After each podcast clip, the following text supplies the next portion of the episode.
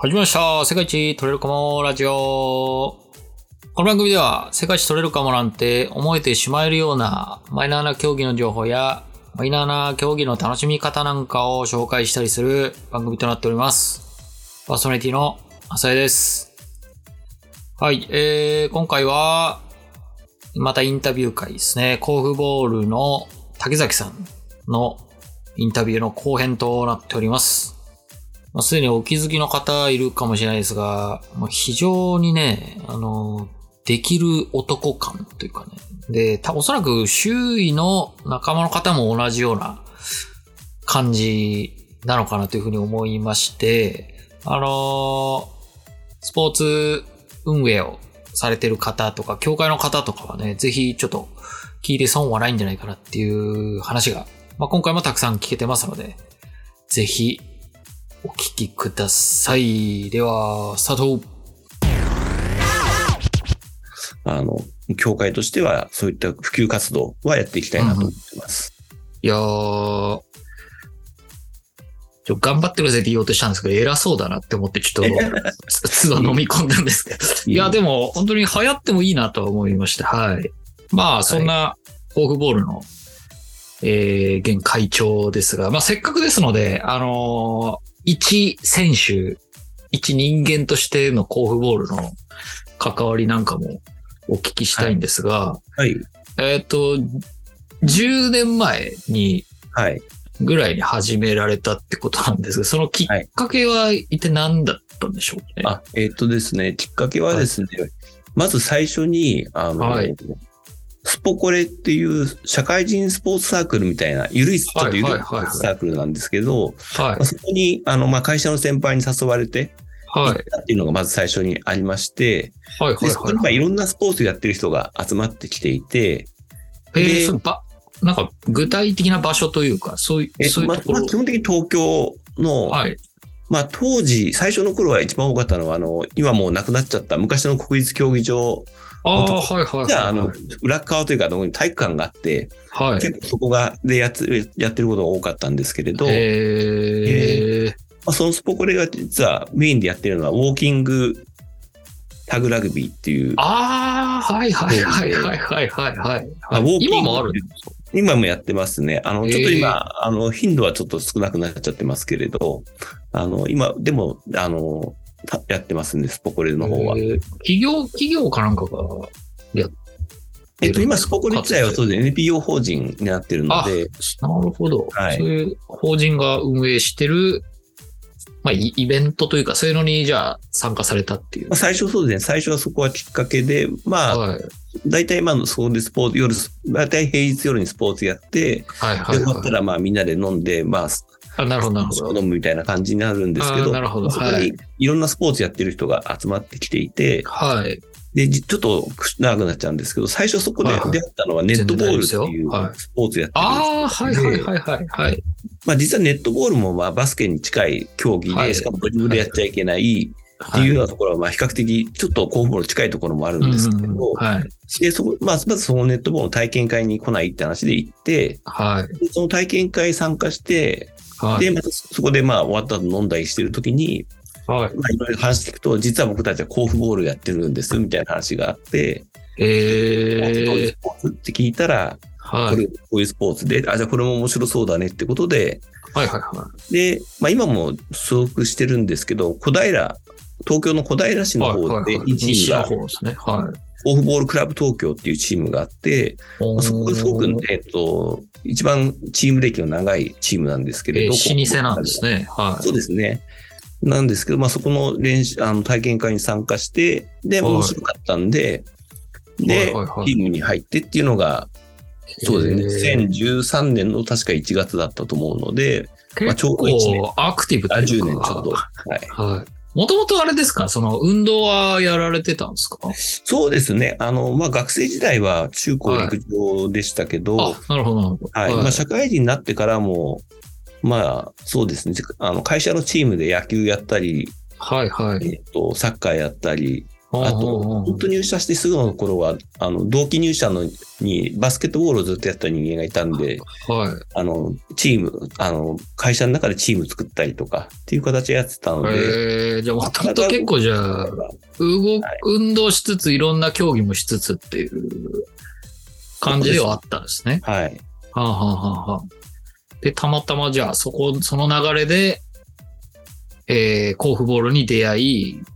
で、えーチームに所属所属をしたっていうのがそうですね。はい2013と。はい。ですね。はい。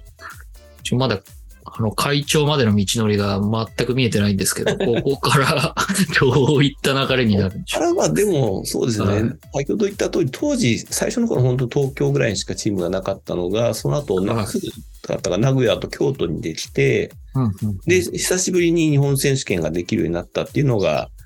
2014か5かどっちかなんですけど、まあその辺でできて、はいで、その時は確か3チーム。で、翌年が京都でやって、その時も結構チーム、5、6チームに増えてたのかな、確か。えー、で、その後、石川県の小松でやって、で、はい。まあ、茨城の筑波でやって、で、一回に引っして、で、そこでコロナにつ入っちゃって、はいはいはいはい。で、今年の3月が岡山、で、今年の11月が石川県の金沢っていう形ではいや。ってるんですけど、まあ自分自身はずっと、あの、クラブチームという意味は、さっき言った甲府ボールクラブ東京はいに、えっと、ずっと所属をしている感じで、まあ周りはどんどんチームが、まあ、増えていったっていう。感じなので、まあそうですね。その1クラブの、えーまあ、部員というか、まあチームのプレイヤーだったと思うんですけど、その協会、その競技の協会っていう、はい。その組織側に入っていくきっかけというか、そういうのは何かあったんですか？えっとですね、えっと、2018年に、まあ先ほど言った世界選手権が、まあ2019年で南アフリカなんですけれど、はいはいはいはい。その前の年に、まあ、まあ、ちょうど今年にあたるアジア・オセアニア甲府ボールチャンピオンシップが2018年にあったんですけど、その時が、あの、埼玉県で開催したんですね。ああ、なるほど。はい。大会を誘致する形で。で、その時の大会自体は自分はコーチとして、まあ、ベンチの方にいたんですけれど、はいはいはい。でその時にちょうど前の会長が、えっ、と、ちょっと仕事とかの関係で、はいちょっと辞めるという話で、で、へー後任に入ってくれって言われたのがちょうど大会中だったんですけど、ほうほうほうほで、まあ当時、まあ今も大体そうなんですけど、う。はい。まあ結構年齢若い人がみんないるので、まあ僕と同じぐらいの年代の人も数人はいるんですけど、はい。結構キャリアも長くして、なおかつ年齢高いのが自分っていうところもあったりとかして、まあそういったところもあって、じゃあ会長を引き受けますって話で引き受けたのがえ秋ですね。ー、えー、なるほど。オファーが来たんですね。会長職ねはい、前の、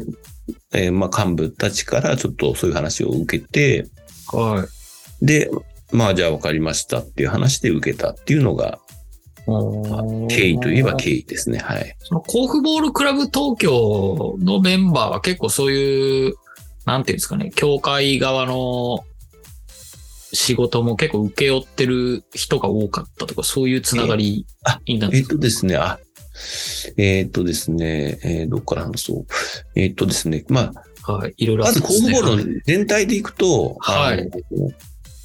はっきり各チーム同士の距離がすごく近いんですね。はあ、はあはあはあ、の、まあ当然大会の時は、まあ当然試合中はライバルにはなりますけれど、はい。はい。もうそれ以外の場では、もうはっきり友達っていう感じなのあで、そうですね。あなるほど、なるほどま。あ、非常に仲もいいですし、はいまあ、ちょっとはい最近のコロナもあるんで、なかなか大会終わった後に打ち上げできないんですけど、まあ、はい昔はもうそこでもう全員入って、みんなで打ち上げして、みたいな感じで、え深めたりもしますし、まあ、あと、まあ、東京近郊で行くと、まあ、常日頃もやっぱ練習を結構行ったり来たり合同でやったりとか、ああの、違うチームの選手がこっち、片方のチームの違うチームの練習に参加したりとかやってるので、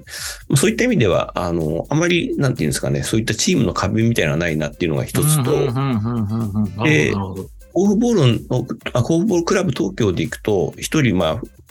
古木翔さんっていう、はい。プレイヤーがいるんですけれど、まあ、彼は、まあ、教官の理事もやってるんですが、まあ、彼がすごく長くプレイをしていて、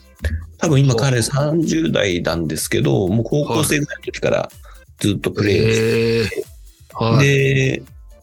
まあ、すごくやはり、甲府ボールに対して、まあ、すごく情熱を持って、まあ、いろいろ動画見たりとか、はい。そういった情報収集をして、で、動画とかを見ながら、攻撃パターンっていうのはこういう形でやるとかっていうのをすごく考えて、えー、なので、まあ、まあ、今の代表チームの監督じゃない、一個一個前の代表チームの監督は彼がやってたんですけれど、はい。彼が結構そういった意味で、あの、パイオニアとしてというか、まあ、甲府ボール全体を切り開いていった、えー、まあ、そういった意味では、あの、東京のチームっていうのは、まず、直接、えっ、と、協会に関わってるのは多分彼、今のところ彼と自分だけなんですけれど、はい。あの、ただまあ、僕がそ始めた当時は、まあそ、そもそもチームが1個しかなかった頃なのはいで、はいはい。まあ、まあ、ほとんど協会とまあ、チームっていうのはそんなに遠くあーまあなるほど。まあ、ほぼ一緒に近い状態だったりするので、なるほど。まあ、そういった意味では、は、あの、別に協会のはい。活動自体がなんていうんですかね、全然、あの、遠遠くて全然わけわかんないとかではなかったですしまあ協会には入ってなかったですけど、2018年のアジア大会、アジアオセアニアの大会についても、はいやはりまあ準備段階で、あの、協会のメンバーだけでは当然手が回らないので。それは別に甲府ボールクラブ東京だけじゃないんですけど、いろんなチームのいろんなメンバーが協力して、ああ、まあ、なるほど。運営に当たっていたので、まあ、そこでまあ大体どういうことやってるとかは、まあなんとなくは分かっているところはありました。ああ、なるほど。そういう、まあ、文化というかがあったんですね。なんとなく僕らのイメージだと、まあ、若い人が現役でプレイしてて、で、引退した人が、あの、協会とか、まあ、クラブの運営面に回って、っていう感じでしたけど、まあ、その辺が、マイナースポーツゆえというか、もともと、あの、協会が曖昧だったっていうそういう流れの中で、えー、まあ会長に就任と。そうですね。はい。じゃああんまりその、なんていうか、仲間の中の関係性は会長になったから変わん、それほど大きく変わったりとかは聞いてる限り、あの、それほど大きな変化はうん。そうですね。ないような。あのはい。仲間内に関して言うと多分あんまり変わってなくて、はい。やはりまあ、協会の会長というか、まあ、協会に関わっていくと、逆に外部との、あの、はい接触というか、関わりが増えてきて。で、まあ、まさにちょうど2018年、19年っていう時が、結局東京オリンピックの前だったので、はい。で、まあ、東京のいろんな、まあ、あの、各自治体も、いろんな国と連携して、オリンピックを盛り上げようとしていたので、はい。そうした中で、えっ、と、江戸川区、足立区、西東京市の3つは。オランダと連携事業をやろうっていうふうに活動していたので、はい。そうした縁で、はい。まあオランダといえば、っていうか、まあ、俺多分オランダの人が聞いたんだと思うんですけど、なるほど、なるほど、なるほど。甲府ボールだよねって話で、はい、はい、はでぜい。ひじゃあ甲府ボールをちょっとあのオリンピック前の普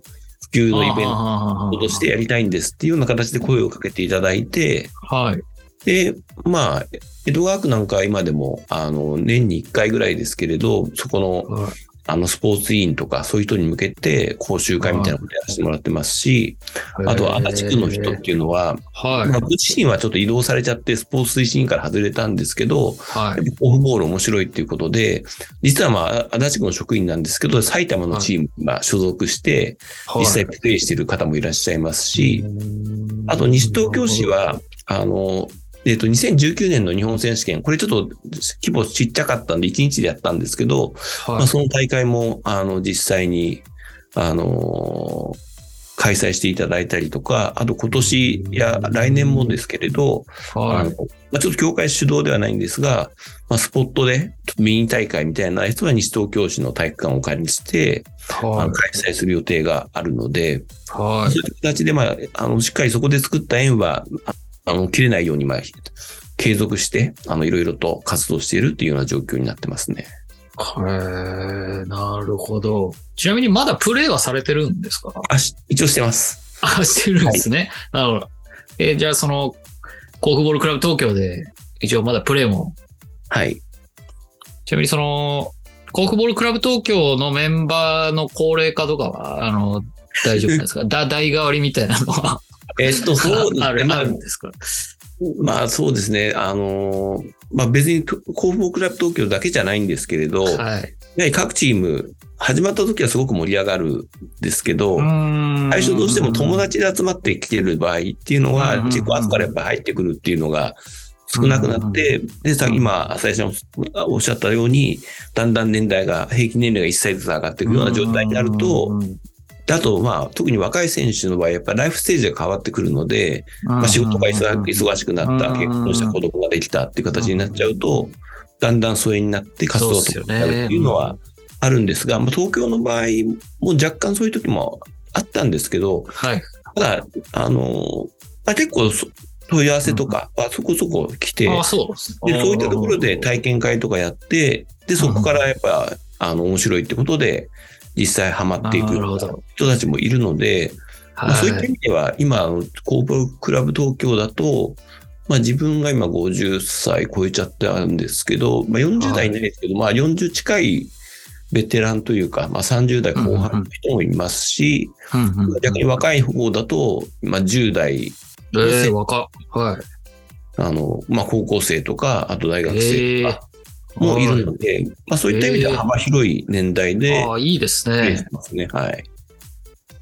なかなか、まあ僕もこうやっていろんな方の話をお聞きする機会があるんですけど、どうしてもこう、俗人的になってしまったりして、そのメンバーがちょっと来れなくなっちゃうと、もうい一気にチームが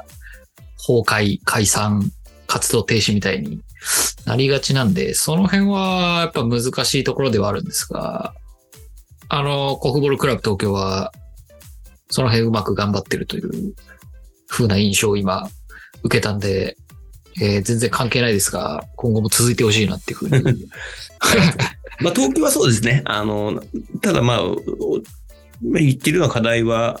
やっぱり他のチーム含めて、やっぱりあるので、そういった意味では、やはり甲府ボールの認知を高めていって、やっぱ関心持ってくれる人を増やさないと、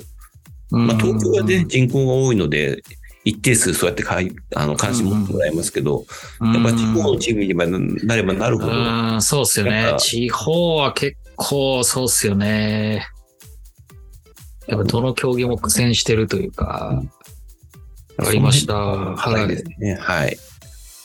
ありがとうございます。そうしたら、えーっと、まあ、ちょっと次の話題で、あの、まあ、これを聞いて、オフボールやりたいと思った人が仮にいらっしゃったとしたら、えーっと、はい。どういった風に始める道がある？どうやって始めればいいみたいなのがはい、ありそうですね。ね。。あのーまあ、い一番は、まず、あの、甲府ボール日本甲府ボール協会のホームページうん。のところに、あの、はい。各チームの、あの、はい。まあ、活動しているチームの紹介とかはしていますので、まあ、そこで、うんうんあの、まあ、住んでる地域の近くに、あの、そういったチームがあるかどうかっていうのを見た上で、まあ、あとは大体各チーム SNS いろいろやってるので、まあ、そこから飛ばしていただいて、で、まあ、体験していただいて、で、まあ、そのチームと、で、まあ、かつ、あの、には入ってもらうっていうのが、あの、基本的な流れかなと思います。ただ、はい。甲府ボールの地域ってやっぱ関東と、まあ、あと名古屋、石川、大阪、岡山あたりが今動いてるんですけど、まあ、東北とかうん北海道とかはチームないですし、うんまあ、九州、四国もあまりまだ活性化してないところもありますので、まあ、逆にすごく興味を持ってもらって、あの、まあ、一旦、例えばどっかで体験会やりたいから、なんはいか来てないかとかって、もしあれば、それは協会の方のあの問い合わせフォームありますので、はい。まあ、そこで問い合わせてもらえれば、まあ、ちょっと、あの、交通費とか含めて、まあ、ちょっとお金のとこどうするかとか、まあ、その辺いろいはいはいはいろ相談も入っちゃいますけれど、まあ、そういったことは、あの、考えますし、はい。であと、まあ、実際チーム立ち上げたいっていう場合には、あの、うんうんまあ、実際、甲府ボールって結構シンプルで、まあ、ゴールとボールがあればできちゃう競技があるんですけど、しかもゴールはい。もバスケみたいに大掛かりじゃなくて、うん。あの、にゴールがあればいいだけなんで、といってもまあ、その上の甲府の部分が今輸オランダから輸入してるんで結構あ輸送あそうなんでコストかかっていて、まあまだ円安前に買ったからよかったんですけど、はいはいは今後また買うときになるとい。なるほど。お金もかかるんで、まあその辺はちょっとな悩みが。課題ですけど、資金面のか、資金っていうかまあ立ち上げてもらうにもやっぱお金かかっちゃうんで、はいはいはいはい。はちょっと課題にはなりますけれど、まあできるサポートは当然していくので、まあそんな形で、まあホームページ見ていただいて、まあ問い合わせ、はい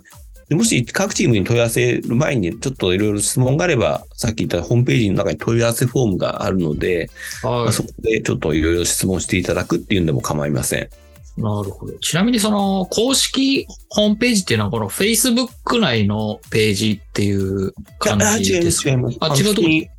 あの、多分 Google とかで日本甲府ボール協会、あれは甲府ボールだけでもいけるかもしれないですけど、日本甲府ボール協会っていう、あの、https コロン、甲府ボール .jp だったと思うんですけど、はいはいはい。ちょっと今探しますね。出てこないですか？甲府ボールで検索。ちょっと弱いかもしれないですけど、甲府ボール協会とかね。まあ、日本甲府ボール協会であれば、まあ多分間違いないと思いますが、あ、はい出ましたはいはい。あ、わかりました。はい。まあ、ここからじゃあ問い合わせをそうですす問い合わせ、あるいは各チーム調べてもらって、各チームでもいいですし、は結構ラフな問い合わせでも大丈夫なんですかねやりたいんですけど、みたいな。一応大丈夫ですし、まあ、先ほどおっしていただいた通り、まあ、SNS もやってますので、まあ、そちらから問い合わせいただく形でも、あの、対応はできます。まあ、今回僕もあの、突然、ツイッターで DM を送らせていただいあはい。て、あの、非常に快くお返事いただけましたので、多分皆さんもきっと、あの、いい、いい対応していただけると思うので、あの、概要欄に、あの、一応ツイッターのリンクも貼っておきますんで、あはい。興味ある方は、まあ、その辺から連絡して、まあ、近くのチームを探すのが一番手っ取り早い。まあけれど、まあ、ねはい。まあ、ないなら、ないで、まあ、協会の方にちょっと相談してねっていう、そうですね。はい、感じですか？はい。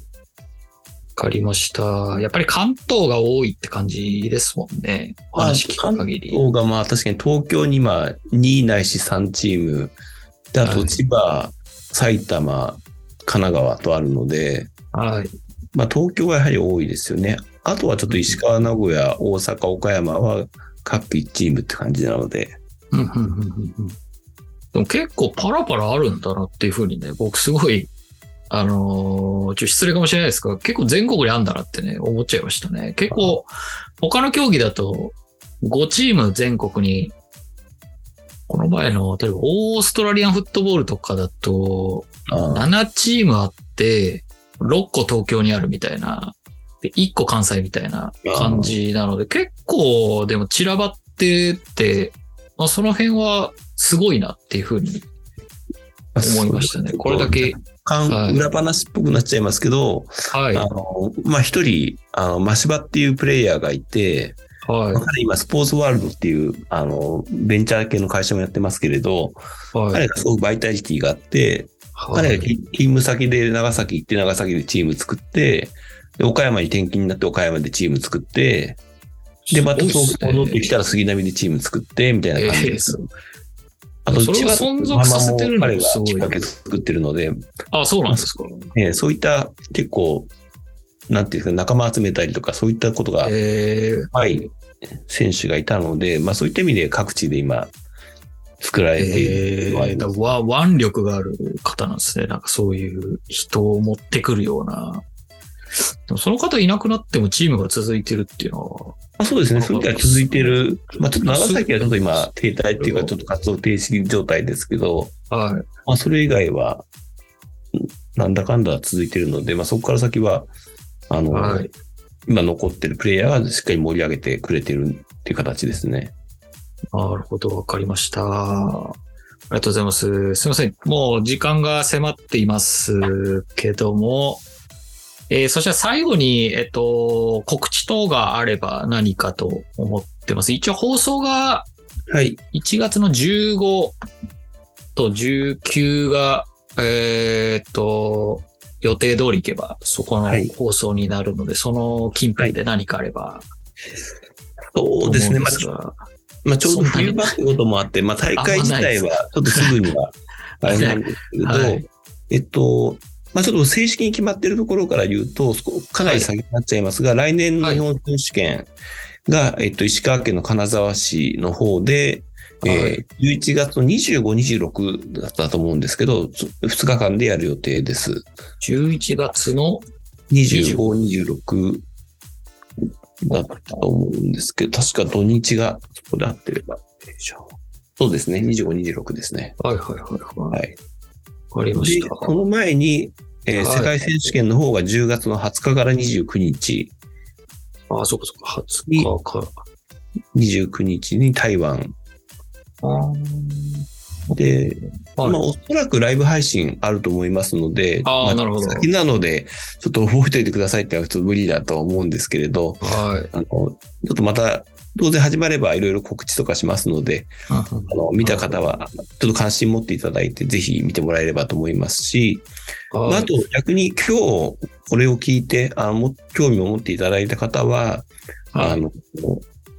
さ、えっ、と、2022年の11は月に開催されたアジアオセオセアニアコーフボールチャンピオンシップも、確か動画にあると思いますし、あーはいはいはい。ありましたね。はい。あと、協会の方だとですね、それ同じ11月に開催した日本選手権、第15回日本選手権なんですけれど、えっ、と、そこについても、あの、ライブ配信したものがアーカイブで残ってます。で、今回金沢で開催したんですけど、先ほど言った、あの、金沢側の協力、あの、金沢文化スポーツコミッションという、あの、はい。組織があるんですけど、そこにすごく協力してもらって、ライブ配信もちょっとプロの方にやっていただいたので、えーはい。非常にクリアな映像になっているので、ぜひ見てもらえればなと思いますし、まあはい、若干ちょっと今、協会離れて、ちコーフボールクラブ東京の立場で言うと、はい。決勝戦が、はいえーまあ、実際優勝してるんですけど、はい。非常にいい試合で、あ、そうですね。まあ、そのプロのあの配信の中に、まあ、乗っかる形で、あの解説はい。実況を選手有志が行うっていうこともちょっと新たにチャレンジしているので、初めて見る方でも結構、あの、面白く、あの、入りやすく見て聞いてもらえるかなと思うので、まあ、もしちょっと関心持っていただいた方は、ぜひ、ちょっとその YouTube も見てもらえると嬉しいです。へえ、なるほど。わかりました。ちょっとリンクも貼っておきますし、ちょっと僕もこの後見てみたいとあはい。思います。はい。えっ、と、ちなみに、えっ、と、し出場はされてるんですか？あ、ごめんなさい。決勝戦は僕出てないです。僕はベンチで、ベンチで応援してましたあ、。応援、応援組だったんですね。あ、なるほど。じゃあ、優勝は見れないけれど、まあ、チームの、あの、活躍は見れるってことですね。僕のプレー、準決勝は確かちょっと出ましたけど、あ、そうですね。今回は残念ながら得点は決められなかったので、まあ、でも、やはり許全然。して言われるとちょっとはい。いいです。あ、そうだったんですね。わ、かりました。じゃあ、えっ、と、大会自体は、えっ、と、少し先ですが、まあ、そうですね10月に世界選手権があって、11月に国内の選手権があって、はいで、まあ、えっ、と、前回の大会は YouTube で無料で誰ですもでね。はい。結構いい映像で見れると。はい。で、あと関東のローカルの大会なんかはちょこちょこ、はいあの3月とか、まあ、いくつか予定はしてるんですけれど、はい。それはちょっと告知できる段階になったところで、あの、うん告知とかしますので、あの、まあ、その辺は、そうですね。協会のツイッターかなんかをフォローしとけば、そうですね。発信されますかね比較的、多分まめに発信してると思いますので、なるほど。はい。見ていただければと思います。なるほど、わかりました。ちなみに一応世界一取れるかもラジオですけど、と言いつつ日本代表なれるかもラジオみたいな感じにはなってますが、まあ一応その国内選手権とかでもし活躍できれば代表の目もあるよっていうふうに思っていて、そうではい。あの、日本代表は、まあ、当然僕が始めた頃よりは全然、あの、ハードル上がってますけれど、でも、はい。あの、まあ実際今回のアジアせアジアオセアニアの大会についても、はい。初代表の選手が半分ぐらいかな、多分。ああ、そうだったんですねま。あ、まあ、ちょうど世代交代の時期だったってこともあるんですけれど、まあそういった意味では、あの、はいまだ始めて2年ぐらい、石川県の選手なんかは、まあ若い選手なんかは、はい始めて2年ぐらいで代表にえーえー参加したりとかっていうのもいますので、あの、そういう意味では、あの、可能性ありますし、で、先まあほど言った現実的な目標として、まあ、据えれるぐらいのハードルではあるよっていうふうに。そうですね。はい。であともっと若い方は、先ほど言ったユースの大会とかが、そうかそうか。ユースもそっちはまだまだ本当に人口少ないので、うんうんそちらに関しては本当に、あの、なるほど。チャンス、チャンスっていうのは非常に高いのがな現状でするほど。すいません。ちなみにちょっとオーバーしちゃいましたけど、ちょ、一個思いついちゃったんで、お聞きしたいですけど、あのーおそらく、他のスポーツから転校する方が、転校というか、まあ、ほとんどだと思うんですけど、なんか向いてる、はい。この、向いてるスポーツとかあるかなと。まあ、パッと浮かんだのはバスケは、まあ、って感じですけど、はい何かあれば、いやそうですね。よく言われてるのはバスケと、あとハンドボール、ほう、ハンドボール。はいはいはいはい、はい。二つをなんか合わせたような競技みたいな言い方をする人もいますあの、ボール自体がサッカーボールと同じ大きさなので、まあバスケットボールほどああ、なるほど。少し小さいですね。えはいーで、それを結構先ほど言った360度の中で、結構ダイナミックにロンパスとかで結構展開することが多いので、まあそういったところなんかはハンドボールとかの、あの、パスに近いところもあるのかなっていうところがあります。であとはまあ普通にそうですね、今代表になってる選手なんかだと、フットサルの経験者とかもいますし、ああ、なるほど、なるほど、なるほど。そういった意味では、まあ、あの、いろんな競技出身の人はいますけど、まあ、人口を含めて一番多いのはやっぱバスケの出身が多いですね。なるほど。まあ一応、なんていうか、まあ時給系のスポーツは、まあ基本的にはなんか向いてそうな、今のラインナップとして、フットサル、バスケ、ハンドボールっていう。そうですね。まあ、基本的にはパスワーク中心でやっていくので、まあ、そういったところのまあ視野であるとか、あとまあ、ボール投げる能力とか、動く能力、まあ、相手を抜くとか、うんそういったところがあるので、まあ、そういった意味では今言ったような競技がまあ近いのかなっていうところですね。なるほど。まあでもこのラジオのコンセプトでもあるんですけど、そのバスケとかね、ハンドボールみたいな競技、競争率が高くて、ちょっとくすぶってるプレイヤーなんかがね、こう、日の丸を目指せる場所が君たちにはあるんだよっていうところで、ちょっとね、転校して頑張ってほしいななんて勝手に今思っております。はい。はい。ぜひぜひお待ちしてます。はい。ありがとうございます。そしたら、そうですね。あの、ちょっとお時間過ぎちゃってすいません。はい。この辺で、はい。えっ、と、終わりにしたいと思います。えっ、と、はい。本日は、あの、本当に貴重なお時間いただいて、ありがとうございました。はい。えー、今度お聞いただき、ありがとうございます。えー、コーフボールのね、竹崎会長のインタビューでございました。まあ、やっぱりね、冒頭でも言いましたが、うーん、なんか有能感に溢れてまして、あの、おそらく、えーそういった運営側の的確な仕事によって結構普及が広がってるのかなっていうふうにね、感じました。他競技のね、えーそういう普及に携わってる方とかも、まあ大変勉強になる内容だったんじゃないかなと思います。まあこれ聞いて、あの、ぜひプレイしたいって思った方はね、あの、結構全国いろんなとこにクラウチームあるようなので、えー、ぜひね、問い合わせ等してみてはいかがでしょうか。はい。ということで、えー、今回これで終わりにしたいと思います。ありがとうございました。